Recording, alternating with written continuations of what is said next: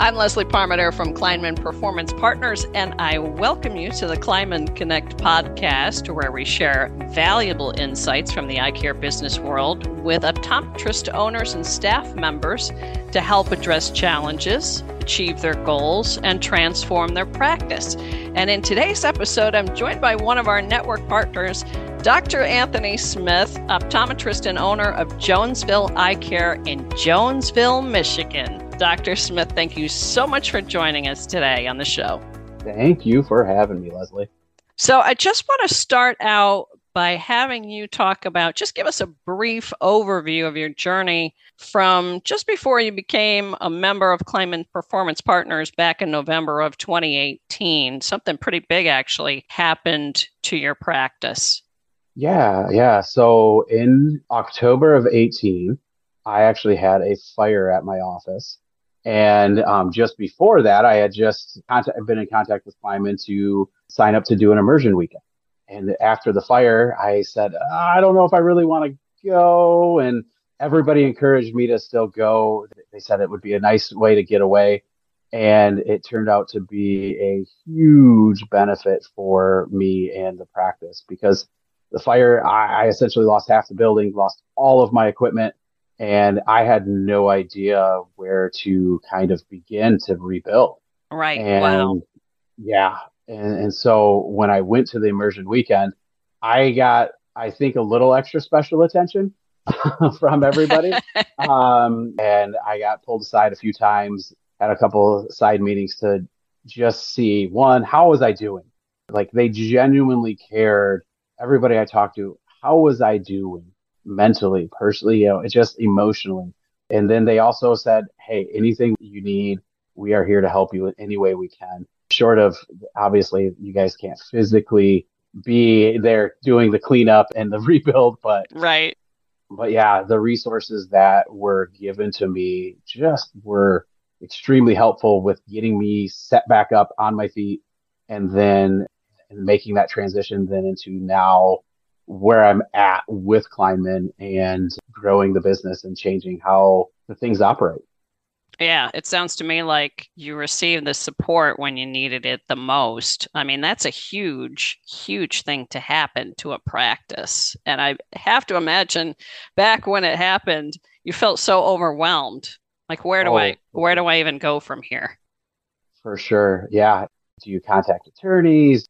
You know do you do all the work yourself as far as like trying to organize things or do you have somebody else handle that my agent was great and I, I can't say enough about that too to try to help me get steered in the right direction but then not being afraid to you know just contact anybody at Cleinman, anybody that is above my pay grade to try to help me and uh, figure out what the next direction is and how to make things happen. Right. That's huge. Let's talk about your staff for a minute because I understand that you've made some pretty significant strides in your yeah. practice when it comes to your staff. Why don't you share that with us? The staff, I mean, everybody's staff is always our number one issue, right? So that's been something we've really worked on as a practice. And I have a very small staff, so I figure I can do a lot of things with that small staff on a really personal level. They're part of my family.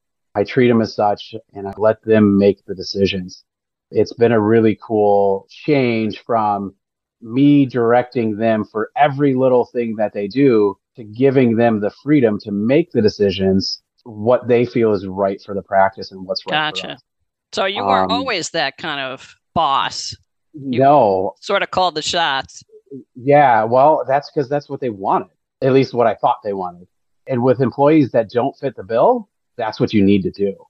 But I've really tried to change the methodology and the focus of the practice.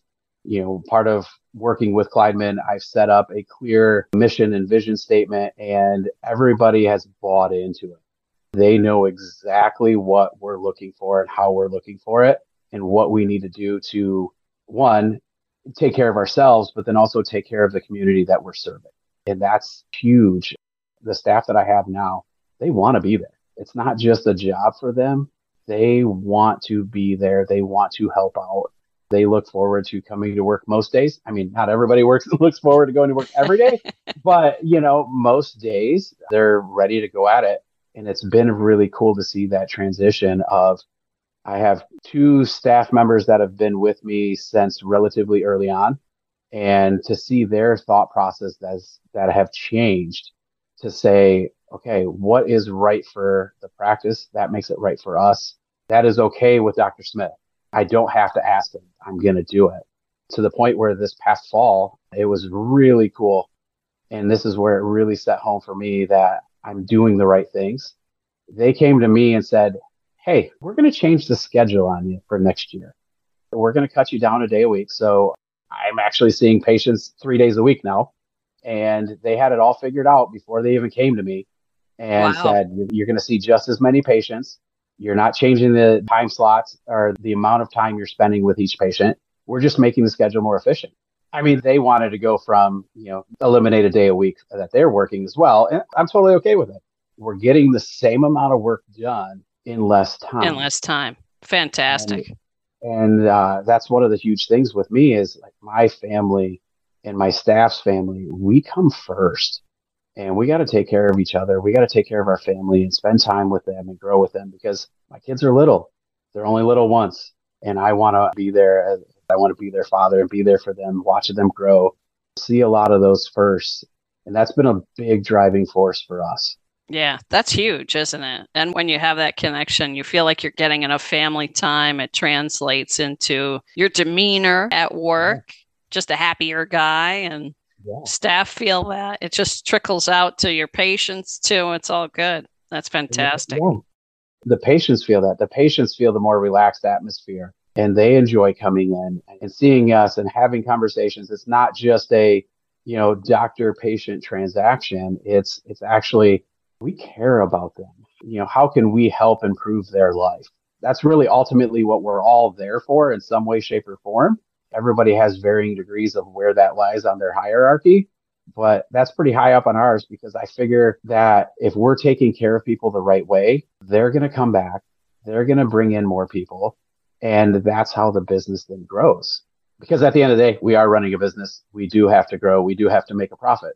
Speaking of business, I got to ask you, where do you feel that your business acumen was before 2018 before joining Cleinman, and where do you feel like you are on the scale now? Um, early 2018, I would have told you I was pretty good. Now looking back, I did everything by my gut. I mean, they don't teach you a whole lot of business stuff in school, and so you know, I did I did a lot of decisions by my gut. Does this feel right? Does this not? And it wasn't necessarily the best business decision to make. So now looking back, I wasn't very good at business. I, I'm still not great, but I'm a whole lot better. There's always room for improvement, right? But I'm doing pretty good. I feel a lot more confident in the decision making processes, you know, how the business actually runs, what numbers to actually look at to see if you are doing well or if you're not. And so that's been a huge changer. And, and you don't know what you don't know until you know it. Yeah. Absolutely. and, you know, you talked about your staff and some of the changes that came along the way. How would you have described your early practice culture with your staff as to where it is now? You know, the early culture was bad. It was almost toxic at points.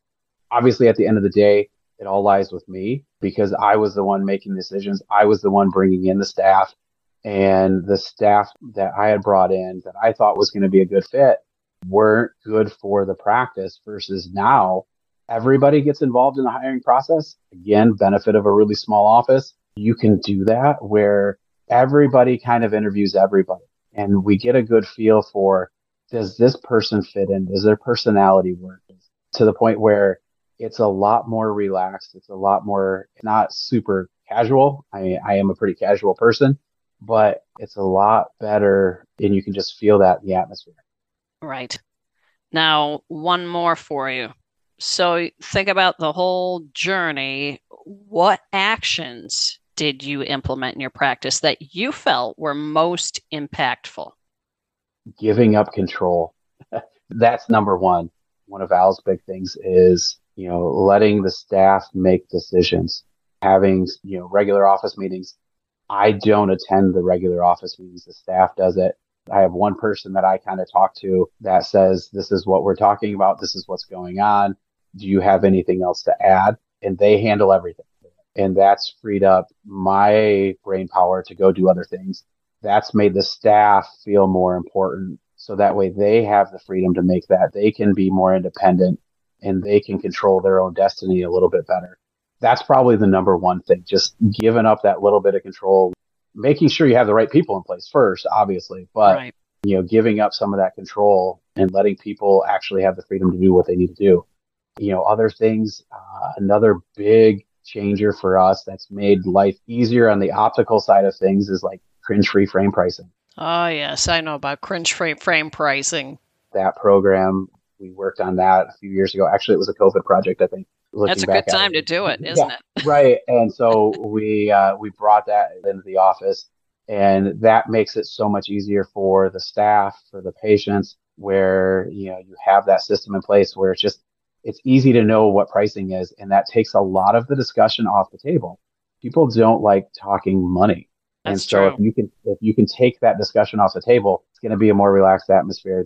They're going to just go with what is right and not, not necessarily with what's cheapest. That's been a couple of the big things. And can you think of any other changes that you've made in your practice that you have found turned out to be quite significant? You know, actually um, setting forth goals. So say, hey, we want to hit this kind of revenue number. We want to sell this many pairs of glasses, you know, or or have this many exams this month, or you know, things to that nature of that kind of encourages people, the staff to kind of look at, well, what's really going on here? What's really important? What are we looking for? And it helps them kind of see a number so they can hit that number. And then we all benefit. Well, Dr. Smith, I think you gave us a lot to think about today, and I want to thank you for this insightful and open conversation about your optometry practice journey since the fire that devastated your building and how you were able to successfully move your business forward. I think you provided some really great inspiration to other practice owners who are going through something very difficult related to their practice. Well, thank you, Leslie. Thanks for having me. To follow up on what we discussed in today's podcast on the subject of overcoming challenges of all kinds in your practice, having a professional support system to get you through different challenges and stages of your practice can make all the difference in terms of your success. And keep in mind that many times the small changes made in practice operations can end up having a significant positive impact, as we learned from Dr. Smith when it came to giving much more control to his staff. By doing so, he empowered his staff to make positive changes and they continue to rise to the occasion. We hope this podcast was helpful, and we have a treasure trove of resources for our optometric practice partners at CleinmanConnect.com. If you're not a member and you would like to learn more about us and our passion to assist our practice partners with all optometry business matters and beyond, visit us at Cleinman.com. Plus, discover great content related to running a successful optometry business from Cleinman Performance Partners on our YouTube channel. I look forward to connecting with you again on July 5th for our next Cleinman Connect podcast, always on the first Wednesday of each month. Remember to subscribe to us on Apple Podcasts, Google Podcasts, Amazon Music, and Spotify so that you don't miss an episode. Catch you next time.